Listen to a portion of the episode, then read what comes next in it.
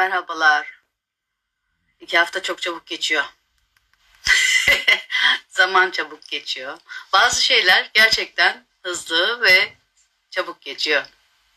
Tabii bununla birlikte hayat da geçiyor. Bir şeyleri öğreniyoruz, bir şeyler geride kalıyor. Her şey birbir ardına devam ediyor.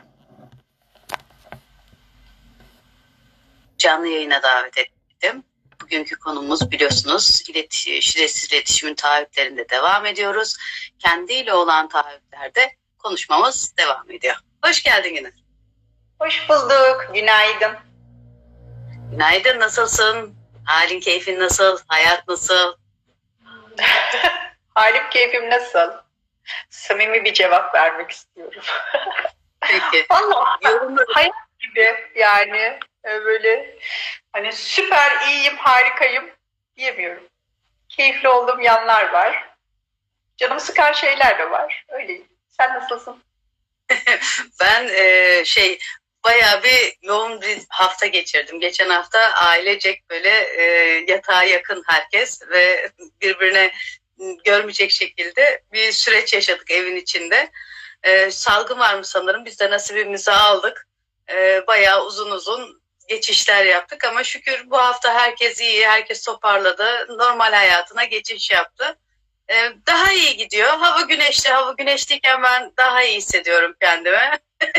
hava çok etkiliyor herhalde beni. O yüzden e, güneşli memleketleri, denize yakın memleketleri çok seviyorum.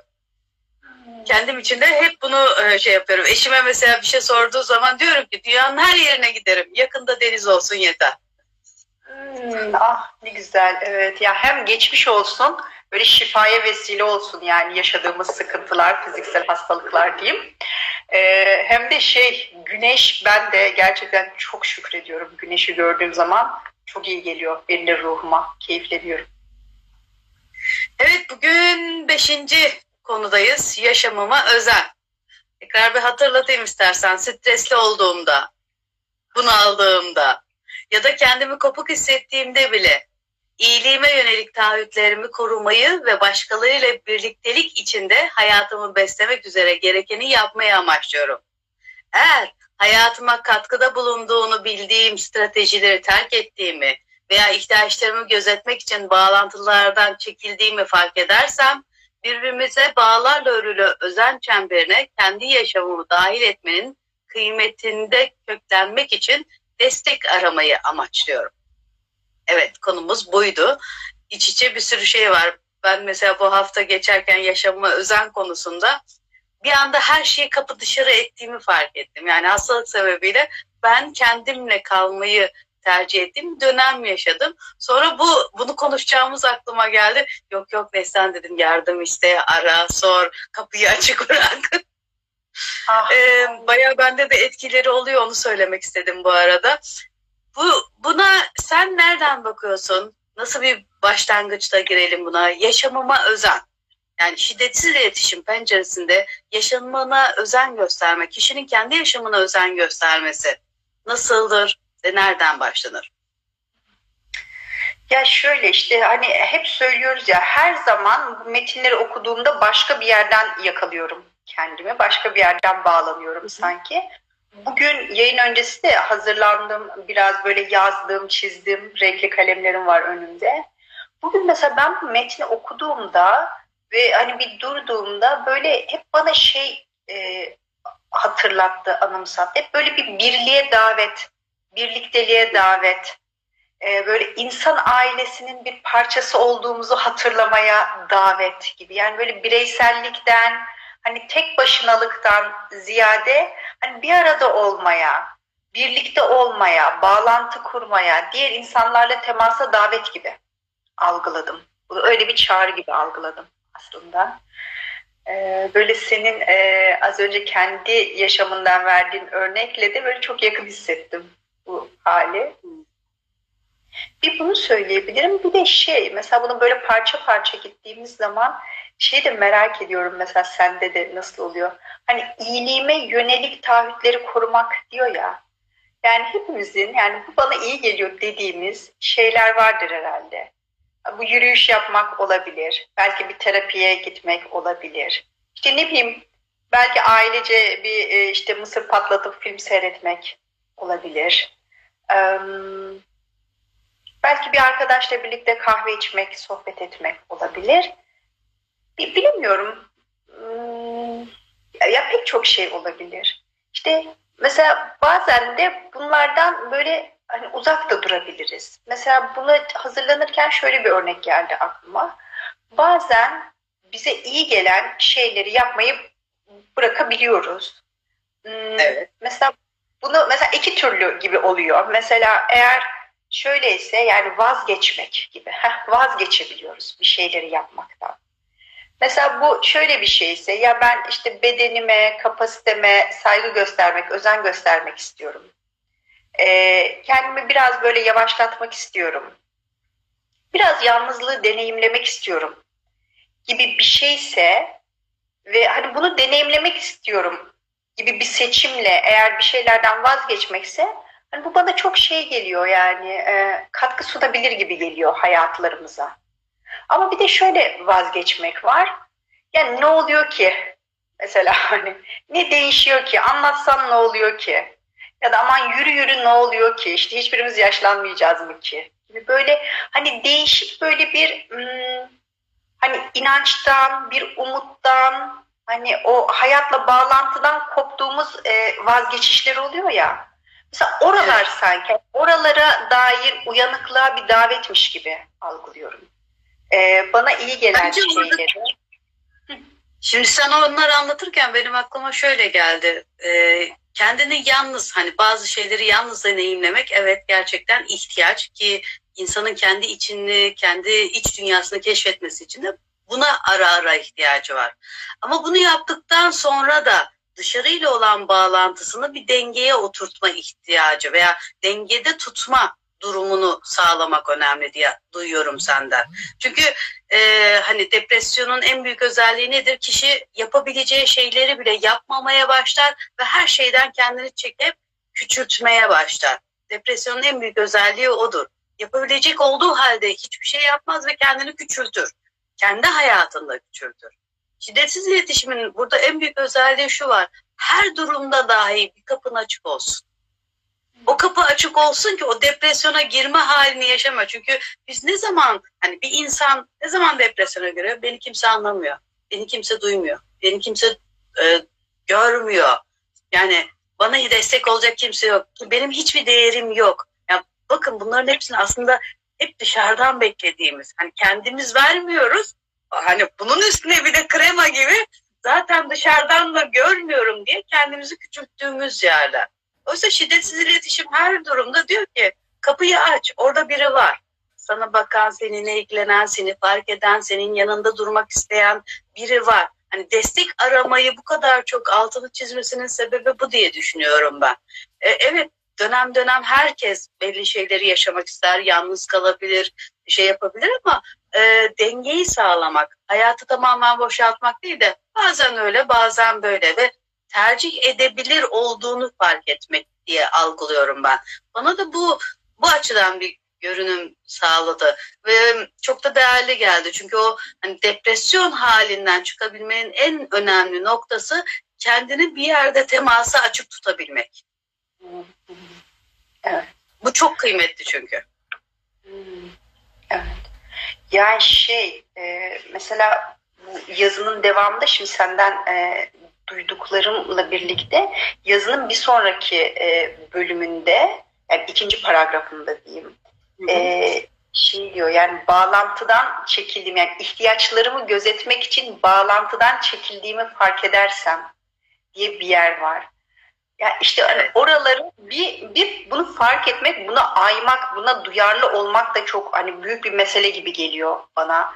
Çünkü bazen insan kendi yaptığının farkında olmayabiliyor, kendini göremeyebiliyor.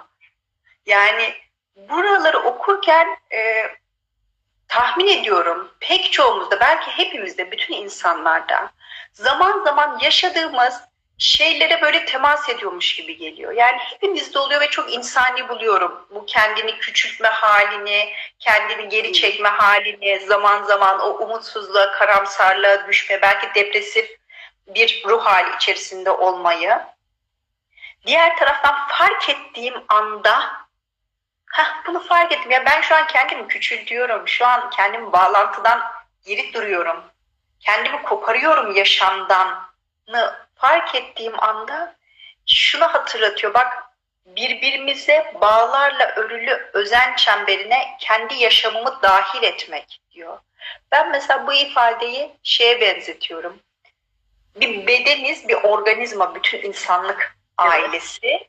Ve her birimiz işte Neslihan bir hücresi, Güner bir başka hücresi, Ayşe bir başka hücresi. Şimdi ben bütün kontrol yaşamımla ilgili kendimdeyken, kendimi küçülttüğümde düşün ki benim bedenimdeki bir hücre kendini küçültüyor. Benim bedenimdeki bir hücre kendini diğer hücrelerden o bağlantısını koparıyor. Nasıl olur? Bedenimin bütünlüğüne bir zararı olur ya. Yani mevzu aslında sadece benimle de değil, parçası olduğum, ayrılmaz bir parçası olduğum bir bütünün içerisindeyim. Burayı hatırlıyorum ben. Yani e, kendi ihtiyaçlarımı gözetmek için bağlantıdan çekildiğimi fark ettiğimde birbirimize bağlarla örülü özen çemberine kendi yaşamımı dahil etmenin kıymetinde köklenmek ifadesi. Çok hoşuma gitti okumak.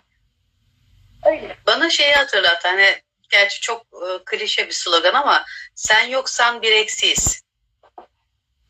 Evet. Bu slogan çok hoşuma gider. E, evet çok yerde kullanılıyor ama çok kıymetli aslında. Sen yoksan bir eksiyiz. Yani hani başta konuştuğumuz kendi değerinin farkında olmak. Sen oradasın. Sen orada olduğun için bir şeyler değişiyor. Sen orada olduğun için, bir şey söylediğin için, bir şey yaptığın için, varlığın için bir şey değişiyor. Dolayısıyla bunun kıymetini verebilmek ve bu özeni kendine de gösterebilmek. Evet ben buradayım. Birim. Her şeyle birim. Ve benim bu birliğim aslında zatında herkese temas ediyor. Onların teması bana da sirayet ediyor. Hani senin dediği gibi hücre olarak küçültüp kendini kopartmak yerine olduğun yerde en önemli şey hani bize gençliğimizde vardır ya olacaksan çayırdaki en yeşil ot sen ol işte yapacaksan en iyi rüzgar sen ol falan.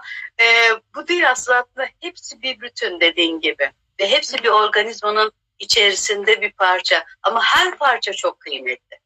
Evet, evet, Ve kendine evet. de bu e, şeyi göstermek yani kendi değeri verdiğin zaman zaten o kapı da açılıyor.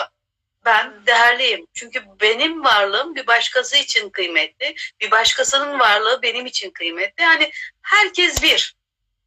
Evet. Bak şimdi aklıma ne geldi seni dinlerken?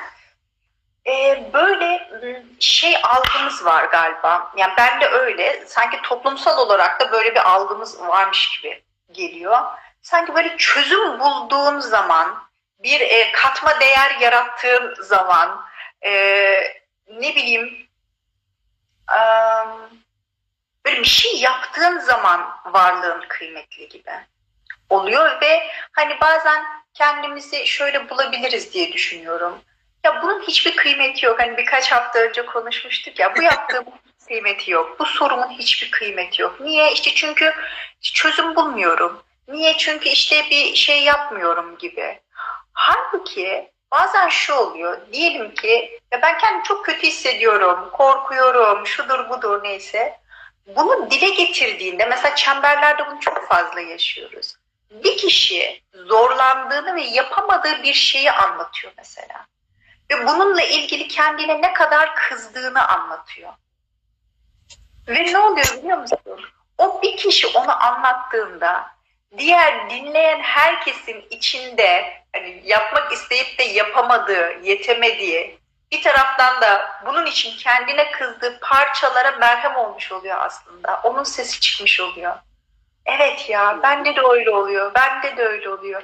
Yani o bir kişi aslında kendi derdini söylerken ya da kendi ihtiyacını söylerken başkalarının ihtiyacını seslendirmiş oluyor aslında. Ya da belki fark edilmeyen hani fark edersem diyoruz ya belki fark etmediği şeylerin fark etmesine vesile oluyor aslında. Biraz mesela böyle bakmaya başladım ben taahhütlerle böyle haşır neşir oldukça. Hani burayı da çok kıymetli buluyorum. Yani kafamızdaki, e, algımızdaki hani değer yaratan, makbul olan, kıymetli olan şeyleri hani o liste var sanki şunu şunu yaparsan işe yarar, anlamı var gibi. Diğer taraftan sanki yaptığımız başka şey, yani içimizdeki canlılığın anlamını fark etmeyebiliyoruz. O yüzden biraz hani o öğrendiğimiz, ezberlediğimiz ya da öyle zannettiğimiz şeyleri hani biraz böyle bu tarafa çekip kendi içimdeki canlılık neyse onu paylaşmak çok fazlaca hayata hizmet eder. Hani bu, bu inançta gerçekten köklenmek istiyorum ben de. Böyle şeyler canlandırıyor bende bu metinler. Bu güzel. Zaten grup dinamiğinde de işte çemberlerde, gruplarda veya toplu öğren, öğretim öğrenim yapılan yerlerde e, bu tür şeyler biraz m, toplu terapiye de giriyor. Herkes birbirinden öğreniyor. Ve tek başına olmadığını görmek de çok kıymetli orada. Çünkü senin yaşadığını o da yaşamış, o, o da o yollardan geçmiş veya bazıları daha yolda yeni girmiş, bazıları hiç farkında değil. Ee, bir de şey var, insan hayatında ne kadar farklı olduğumuzu söylesek de bazı paket programlarımız var. İşte okul süreçlerimiz, evlilik süreçlerimiz, çocuk süreçlerimiz. Hani bir çocuk doğuyor ya bir aylıkken şunu yapar, iki aylıkken şunu yapar, üç aylıkken şunu yapar diye listelere bakıyoruz biz. Ee, anne olanlar bilir, olacak olanlar takibe başlayabilir vesaire. Aslında bunun e, hayat boyu çok da değişmediğini düşünüyorum. Belli yaşlarda belli şeyleri aşıyorsun. Hani bazı çocuklar bir iki ay önceden gider, bazıları geriden gelir ama o süreçleri adım adım yaşar. Ve insan da kendi hayatında belli dönemleri kısım kısım yaşar. Mesela 30-35 yaşlarından sonra bir arayışın başlayışı, 40'lı yaşlardan sonra hayatın değerinin çok daha farklı oluşu. Ama şimdi 40 yaşındaki birinin algılayışıyla 20 yaşındaki taze birinin daha hayatta hiçbir şey yaşamamış birinin karşılaşmasını düşünsene. Arada neler var. Ama 40 yaşındaki 20 yaşındakine o şefkatle bakabilmeli. Çünkü ben de o yoldan geçtim. Hani biz neler gördük kısmından ziyade evet onlar yaşanıyor ve çok kıymetli. Çözüm bulma o zaten yaşayıp öğrenecek dediğin orada çok kıymetli. Bazen çözüm bulmak, bir şey yapmak, ortaya bir şey koymak çok değerli geliyor ama sadece onun yanında kalmak. Çünkü herkes kendi yolunu kendi yürüyecek. Ne yaparsanız yapın, ne söylerseniz söyleyin. İsterseniz tüm bilgiyi önüne bırakın. O kişi kendi hayatını kendi yürüyecek, öyle keşfedecek. Evet. Ve o keşfettiği süreçte etrafında kim varsa onunla birlikte bir şeyleri ke keşfedecek. Bunu fark eder olması yeterli. Bazen yanında olmak yeterli. Yani o yüzden özen göstermek. Sen hangi yaştasın? Her şeyi anlatmak yerine evet bu yoldan geçeceksin. Geçeceksin. Ama sen geçeceksin. Bakalım sen nasıl geçeceksin? Evet. Ama o da başka bir deneyim olacak. Bambaşka bir hayat olacak. Evet. Evet. Böyle Çözüm bulma şey... konusuna katılıyorum ama söyle. Nasıl? Çözüm bulma konusunda? Çözüm bulma konusunda e, şey var.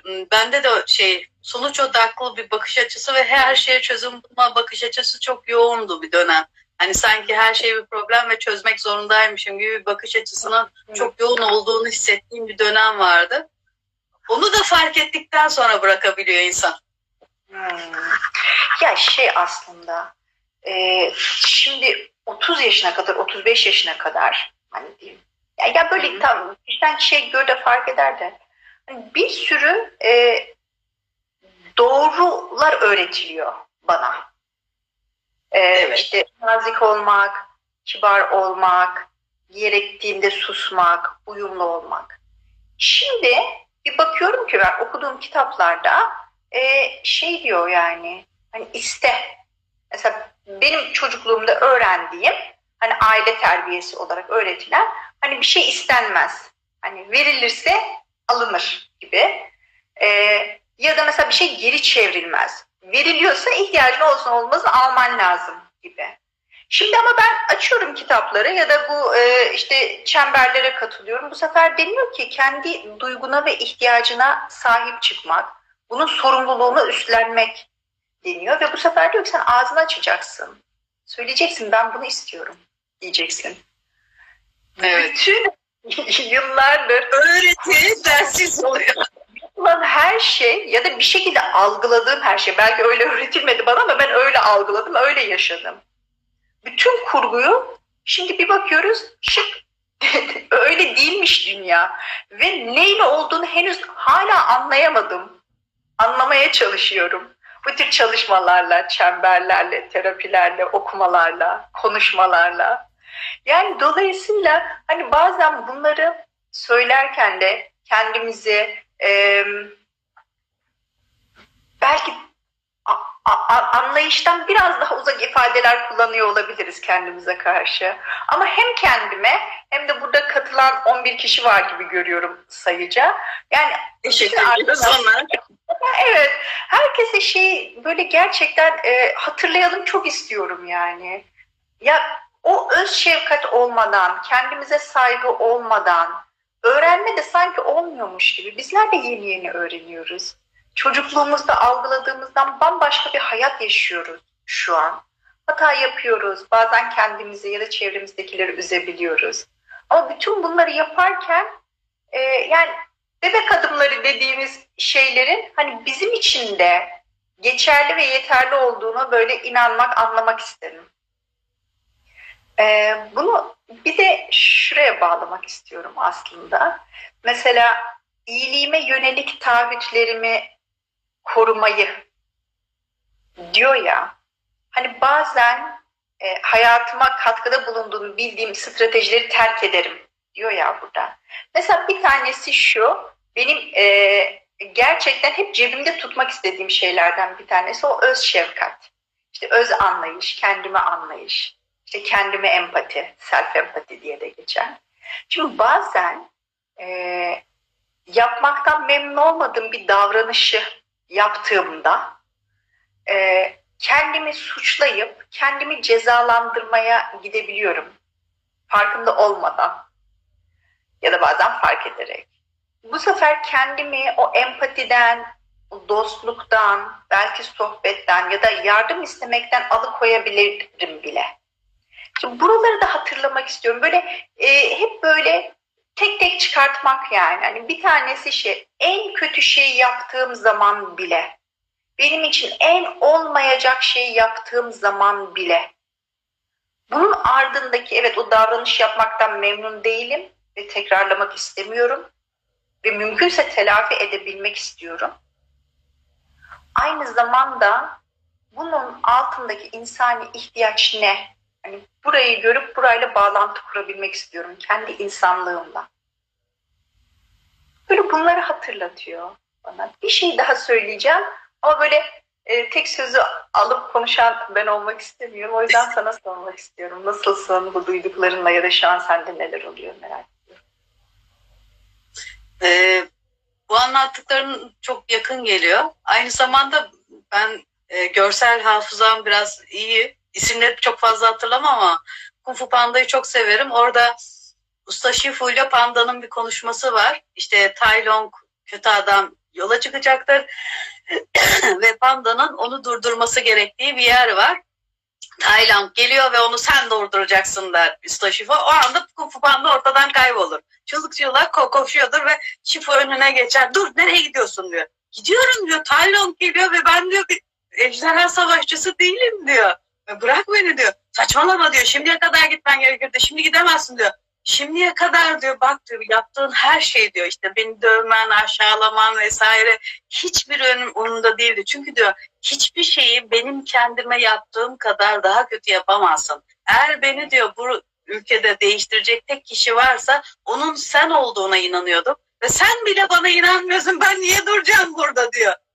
Oradaki diyalog çok hoşuma gitmişti. Yani ben sürekli kendimi dövüyorum ve beni değiştirecek tek kişinin sen olduğuna inanıyordum. Senin söylediğin hiçbir şey beni acıtmıyordu zaten. Ki filmin o zamanına kadar onun ejderha savaşçı olmadığına inandığı için Usta Şifa sürekli pandayı aşağılar, en zor şeylere koyar. E, bayağı bir işkenceden geçirir ama panda son ana kadar durur. Eğer buradaysam bir şey değişecektir mutlaka diye. İçinde bilmediği bir umut vardır buradaki sahnede de der ben kendime zaten daha kötülerini söylemiştim. Senin yaptığın hiçbir şey beni etkilemiyor. Hepimiz evet. bunu yapıyoruz. O aklıma geldi. Hepimiz yani inanılmaz derecede kendimizin yargıcı, cezalandırıcısı yani en büyük çakalı hani şiddetsiz iletişim dilinde evet. içimizde kendimize ait, kendimize yönelik çakallarımız çok büyük. Evet. Ve bunları dışına çıkıp senin bahsettiğin öz şefkatten, kendine şefkatten, e, kendine empati duymaktan veya bunun bağlantılarını yakalamak çok kolay değil. Onu söylemek istedim. Yani evet biliyorsun ama insanın kendi kendine bazı şeyleri vermesi de bir yolculuk hali, bir öğrenme hali. Ee, yani ben de hala öğrenenlerdenim. Hayat boyu da öğrenme devam edecek herhalde. Diyorum ki evet bunların hepsini yapıyorum. Sonra bir bakıyorum aha bak burayı eksik bırakmışım. Burada kendimi çok fena hırpalamışım. Ondan sonra diyorum yok yok burada o kadar sert durulmazmış. Şimdi fark ediyorum ne zalimmişim falan. Yani en ufak bir şey olduğu zaman e, düşün elinden yumurta yapıyorsun çatal düşüyor bir şey oluyor. Ya işte saydırıyorsun otomatikman ama. Hani bir başkası olsa o kadar saydırmazsın. Ama iş kendine gelince taramalıya takı, takıyorsun. O aklıma geldi. Yani kendimize karşı çok bencil olduğumuz işte öz farkındalığı şefkati şeyi çok e, aslında kendimize çevirmediğimizi bunu çevirirken çok zorlandığımızı hep bir başkasını memnun etme ihtiyacı, hep başkası için bir şey yapma e, alışkanlığı belki bunca yılın alışkanlığını gözlemledim. Onlar aklıma geldi. Ben de onları paylaşmak istedim burada. Ah ne güzel ya. Ya bu Kung Fu Panda'yı ben de çok seviyorum. Çok evet. seviyorum yani. Ama bu diyaloğu e, şimdi hatırlayamadım. Bir şey geçti içimden. Ay açayım da seyredeyim. çok birinci bölüm. Birinci bölüm. Tai Long'un geldiği an. tamam seyredeyim. Ay bunları hani dedim ya bir şey daha söyleyeceğim diye. Ee, ve senin e, dinlerken de hani e, bir başka yönden aynı şeye geçtim. O da şu. Kendime bir şey yaptı. İşte çatalı düşürdüğümde kendime ne kadar anlayış gösterebiliyorsam aslında bir başkası çatalı düşürdüğünde ona da o kadar anlayış gösterebiliyorum bazen. Mesela şöyle oluyor. Diyelim ki bir yere geç kaldım.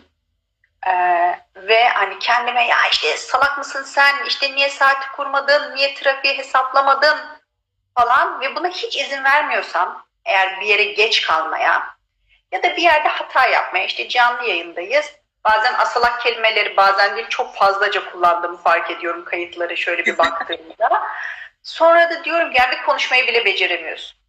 Tamam Şimdi aslında bunu o kadar çok tecrübe ediyorum ki o kadar çok yani işte sütü taşırdığımda, çatalı düşürdüğümde, ıhı ıhı dediğimde şey yani gibi asalak kelime kullandığımda, bir yere geç kaldığımda, bir hata yaptığımda bazen hiç hata yapmamak üzere kendimi şartlıyorum.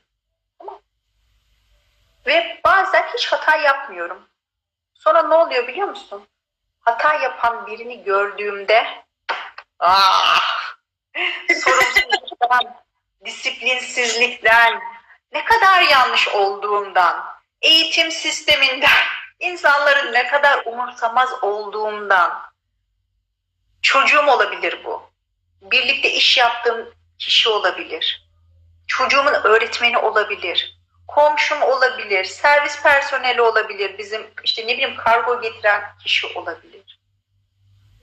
Kendime vermediğim zaman, kendimde deneyimlemediğim zaman o anlayışı, şefkati, özeni başka insanlar çünkü o dili pratik etmiyorum yani. Başka insanların da hatasına tahammülsüz oluyorum. Dolayısıyla e, şey yani diyoruz ya yani kendi, ya başkalarına ne kadar iyi gelmek istiyorsak. Hani böyle şey görselleri vardır. Ee, bir sürahi ve bir bardak.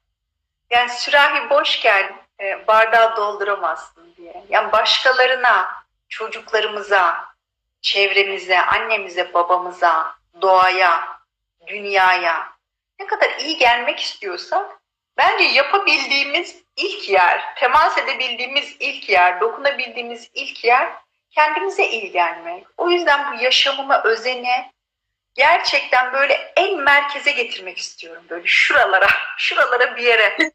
Böyle zihnimde, gözümde, başımın üstünde olsun istiyorum. Ki doğanın bir parçası, yaşamın bir parçası olan beni gözeteyim ki doğayı, yaşamı, dünyayı gözetebilmiş olayım diye düşünüyorum. Yani bu metin bana bunları çağrıştırıyor açıkçası. Bunları söyleyebilirim. Evet. Özen göstermek, kendine özen göstermek. Kılık kıyafet olarak değil, şefkat olarak, duygu olarak, davranış olarak. Yani kendine de bir başkasına gösterdiğin özeni gösterebilmek. Aynada bir aa bugün harikayım, oo bugün gözlerim çekmiş derken olsun bu ailede iyiyim. diyebilmek bazen. Ya da kendi omzuna bak bu konularda çok iyisin. diyebildiğin kendinle arkadaş olma hali de diyebilir miyiz buna? Hani bir söz var o doğru mu? tam oturmadı bende ama şey diyor e, yalnızlığa dikkat edin. diyor. Çok fazla alışırsanız e, iyi hissetmediğiniz insanlardan çok çabuk uzaklaşırsınız. İnsan kendiyle çok iyi arkadaş olunca da dışarıda hiçbir şeye ihtiyaç kalmadığı için kapatabiliyor kendini. Bu da önemli bir çizgi mesela. Yani ben kendi başıma sinemaya giderim, tiyatroya giderim, sahil boyu yürüyüşlere giderim. İşte güzel havada uzun uzun yürürüm ve o kendi başınalık hali çok keyifli gelir bana. Ama şu var, bir noktadan sonra kapalı sisteme çeviriyorsun. Hep bildiğin şeyleri, hep yaşadığın şeyleri, hep o ana kadar olan şeyleri düşünüyorsun. E kapalı sistemde dışarıdan bilgi gelmiyor. E, dolayısıyla neyi değiştirebileceksin? Neyi farklılaştıracaksın? Hani o e, akan suyun da yönünün değişmesi için bir değişiklik olması gerekiyor. Sen her gün aynı şeyi yaşar, aynı şeyi düşünür ve kendine aynı şekilde davranırsan e, hayat hiçbir zaman rutinleri sevmez. Araya bir haberci gönderir, bir şey olur, olay başta. Ama işte o esnada ne yapacaksın, ne edeceksin ve kendine karşı aynı ihtimamı göstererek o yolculuğa çıkmak ve açık olabilmek. Ee, kafamda bunlar dolandı şu an sen konuşurken. Sana nasıl geliyor? Hangisinden tutmak istersin? Ya işte hep gene şeye geliyorum yani hani bu metini olabildiğince hani referans göstermek istiyorum. Hep hani birbirimize bağlarla örülü çember hep o organizma aklıma geliyor. Bir yandan da e, hani duyduğum şu bilimsel e, ifade geliyor. Yani insan sosyal bir varlık. Tek başına hayatımızı devam ettiremiyoruz bir aileye, bir topluluğa, bir e, ne derler komüne e, yani bir kabileye denir mesela sıklıkla yoga çemberlerinde falan hatırladığım, duyduğum. Yani bir topluluğa aidiyet yani çok temel ihtiyaçlarımızdan bir tanesi. O yüzden evet yalnızlık, kendi alanımı korumak, e, kendimle baş başa olmak, belki kendimi biraz izole edip kendimle tanışıklığımı desteklemek, Hani bunlar çok kıymetli. Aynı zamanda evet hala şeyin parçasıyım yani bir e, insan ailesinin parçasıyım diye o, o bağlantıyı korumayı da çok anlamlı buluyorum. O yüzden ihtiyaçlarımı gözetmek için bile bağlantıdan çekildiğim yerler varsa yani buralara karşı uyanık olmak, bunları fark ettiğim zaman da gerçekten o bağlantıda köklenebilmek için destek aramayı amaçlıyorum. Bu, bu, bu, bu şeyler hep böyle buralara getirdi beni senin söylediklerin. Şöyle diyeyim, e, destek aramayı amaçlıyorum kısmı. Dedim ya hep ben de biraz e, farklı çağrışım yapıyorum. Şiddetsiz iletişimin hani dört ana maddesinde en sonda ricada bulunmak vardır. Mesela benim hala içselleştirmekte çok zorlandığım bir şeydir. Hani birinden bir şey istemek, ricada bulunmak rica edebilme haline geçmek.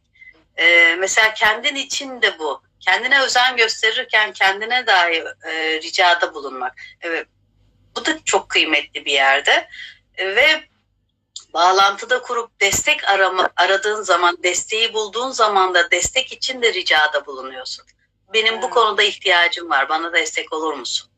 Ya olur ya da olmaz. Onun şeyine bakmadan bu talebi gerçekleştirebilmek.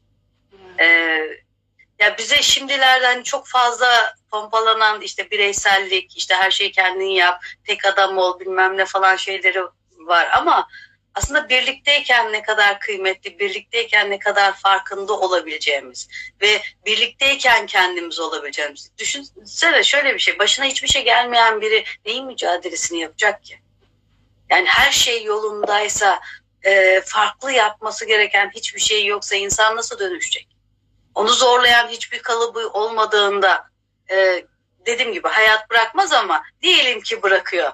Her şey mükemmel ve yolundayken insanın aklına gelir mi? Yani birçok şey çünkü farklı.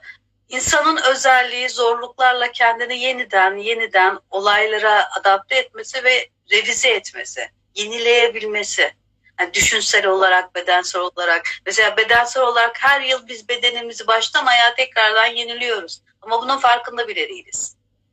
Yani dedin ya o komün halinde insan vücudu bile bir bütün bir e, madde halinde görünse de aslında parçacıklara böldüğün zaman bir arı kovanının o şey hali gibi. Yani bir sürü kaynaşan bir sürü hücre var. Ve o hücreler aslında bir sene boyunca hepsi yenileniyor. Ve biz aynı şeyleri yaşamak için bu kadar ısrar ediyoruz bazen. Ve kendimize özen göstermeyi burada da kaçırabiliyoruz. Her sene yenilenen bir vücudum var ve sen bununla senkron halinde olman çok daha kıymetliyken inatla bazı şeylere tutunuyorsun mesela. Özen göstermiyorsun hayatında. Yeme içmene, uykuna, davranışlarına, hayatına. E çok da kıymetli değilmiş gibi e, yaşadığın zamanlar oluyor insanın. Hani oluyor, ol, olmuyor diyemeyiz. Hepimizin hayatında kötü zamanlar oluyor ve o dönemlerde her şeyi bıraktığın bırakmak istediğin zamanlar da oluyor. Ve bu dönemde gerçekten o ricayı yapabilmek. Ee, bak orada kaldım şu an gene. Sen ne dersin? Şey, mesela şöyle bir rica e, geldi benim aklıma. Şimdi bazen takdire o kadar ihtiyacım oluyor ki. Yani birinin beni beğendiğini söylemesine. Ya da bazen kendim o kadar şey yapıyorum. Hiçbir şey yapamıyorsun Güner. Yine batırdın Güner. Şimdi böyle yani hani bu kadar bile değil. Yani bunlar böyle bir başlıyor. Biliyorsun böyle arka arkaya arka arkaya. böyle yollar, dağlar, denizler, deryalar olabiliyor. Yani öyle anlarda şey bile benim için çok kıymetli bir destek. Şöyle bir rica. Yani Neslihan. Yani kendimi takdir edecek zerrecik bulamıyorum. Yani böyle hani gördüğün, e, hoşuna giden, aferin ya Güner'den şu şey güzel yapıyor dediğim bir şey var mı? Varsa bana söyler misin? Bak böyle bir rica, takdir için, kendime özen için şu an ben yapamıyorum. Ben göremiyorum. Ben hep hatalarımı gördüğüm bir anda Neslihan belki benim yaptığım güzel şeyleri görüyor olabilir. O ihtiyacımı ifade edebilirim ve böyle bir rica ile gidebilirim belki şimdi diyebilir. Şu an hiç aklıma gelmiyor Güner. O zaman Figen'e giderim. evet. Şey var, e, işte onun o kısım gerçekten bir yolculuk. Yani e, şunu da kabul etmek gerekiyor. Özen gösterebilmek ve orada destek almayı hedefliyoruz ama hatırlamak için var bu taahhütler. Çünkü biz unutuyoruz. Bunları konuşma sebebimiz de bu. İnsan birçok şeyi unutuyor. Hayatın içinde öğreniyor, bilgisini alıyor, Belki o anda anlıyor, hatta bir süre yapıyor ama neden sonra hayatından çıkıyor, bir şeyleri unutuyor ya da bir yerlerde geride kalıyor. Öne çıkan başka şeyler var ya da bir nevi fabrika ayarlarına geri dönüyor. Hani o küçüklükte öğrendiğimiz şeyler var ya, o 0-6 yaş, 0-12 yaş, o de, sürekli tekrar eden şeyler. Hani öğreniyoruz, geliştiriyoruz, değiştiriyoruz. Sonra bir şey oluyor, tekrar fabrika ayarlarına dönüyoruz. O zaman tekrar hatırlamamız gerekiyor, tekrar baştan.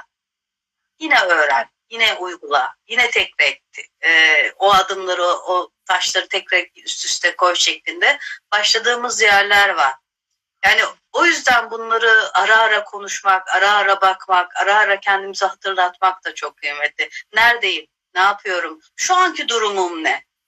Ve kimden destek alırsam bana e, katkı sağlar, yolumu açar ve şu anki bulunduğum ortamdan bir adım daha ileriye veya e, daha aydınlık bir hissiyata geçerim. Fikrini de zihnimizde açık tutmak önemli gibi geldi şu an senle konuşurken. Evet. Ya böyle ben iki şey söylemek istiyorum. Bir tanesi şu mesela çemberlerde e, şiddet iletişim eğitimlerinde e, benim de söylediğim ve başka insanlardan da duyduğum şey şu. Ya arkadaş bu dil konuşulmuyor. Bu olacak gibi Tamam şimdi ilk zamanlar böyle bir e, şey yapıyoruz. Efsunlanmış gibi böyle bir e, hayran kalıyoruz. O hocaların anlattıklarına, verdikleri örneklere falan. Sonra e, öyle gidiyor bir süre eşimizle, çocuğumuzla, arkadaşlarımızla ilişkilerimiz. Sonra bir yerde oh her şey darma oluyor. Bir söz söylüyoruz ve bazen o zaman şey çıkıyor. Ya tamam ben gene kendi bildiğim yere gideyim. Bu olacak bir şey değil. Güzel hayaller deyip bırakabiliyoruz. İşte burada bıraktığım yerde bana iyi gelen aslında şeyi bıraktığımı, bırakmaya yakın olduğumu fark ettiğim anda hani geri çekilmek, kopmak, teması kesmek yerine ya burada yapamadım ve neredeyse bırakacağım. Beni kim tutacak diye sormak. Mesela destek aramanın öyle benim için çok keyifli yollarından bir tanesi. Bir bunu söylemek istedim. Bir de böyle e, zamanı da böyle görüyorum 11.52 diye. Evet vaktimiz doluyor bir iki dakika kaldı. Böyle son söz olarak da şeyi söylemek istedim. Yani gerçekten şu e, hani az önce ilk söyledin e, sendekileri. Yani bunları unutabiliyoruz. Çünkü böyle bir dünya değil e, yaşadığımız dünya. Bunları tekrar tekrar hatırlamak için yani iyi ki yazmış Miki Kaş'tan, iyi ki birçok insan çevirmiş bunları ve biz şu an bunları okuyabiliyoruz. Pek çok farklı kaynaklarda var. Bize ne iyi geliyorsa bunları okumak, hatırlamak, üzerinde konuşmak, tartışmak, belki dinlemek çok kıymetli buluyorum. Şeyi hatırlatmak istedim.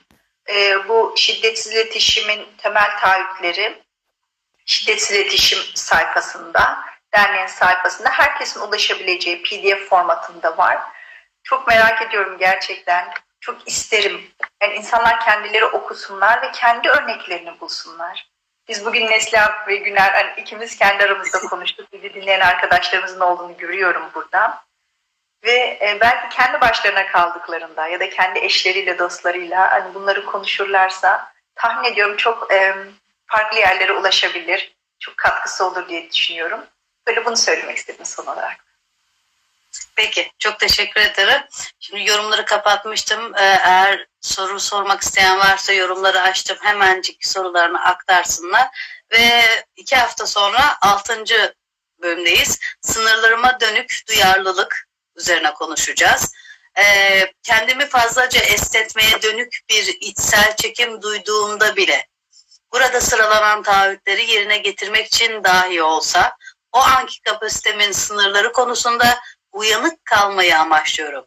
Eğer kapasite, kendi kapasitemin ötesinde zorlandığımı fark edersem organizmanın doğal bilgeliğini onurlandırmak ve zamanla kapasitemi arttırırken daima mevcut sınırlarım dahilinde esnemek için destek aramayı amaçlıyorum.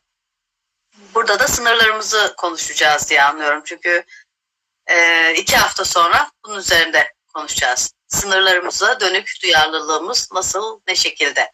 Evet soru var mı arkadaşlar? Ben şu ana kadar görmedim. Katılan ve bizi dinleyen arkadaşlara çok çok teşekkür ediyoruz. İki haftada bir çarşamba günleri 11-11 geçe sizlerle sohbet etmeye devam edeceğiz. Sorular gelirse her zaman keyifli olur. Ee, bizim amacımız anlatmak, anlatabildiğimiz, temas ettiğimiz şekillerde e, faydalı olmak. Umarım katkı sağlıyordur biz, biz konuşurken ben çok şey öğreniyorum. Çok şeyi de hatırlıyorum. O yüzden Güner'e çok teşekkür ederim. Ve beni yolda tuttuğu için de sana çok teşekkür ediyorum. Ee, Birçok şey üst üste oluyor ama senin sayende her seferinde evet bu vardı hadi bunu yapalım deyip büyük bir destekle burada oluyorum. Çok teşekkür ediyorum sana da. Ben de çok teşekkür ederim. Gelen yorumları da okudum. Çok teşekkürler. Çok Hı-hı. mutlu oldum. Görüşmek üzere. Görüşmek üzere. Sağlıcakla kalın.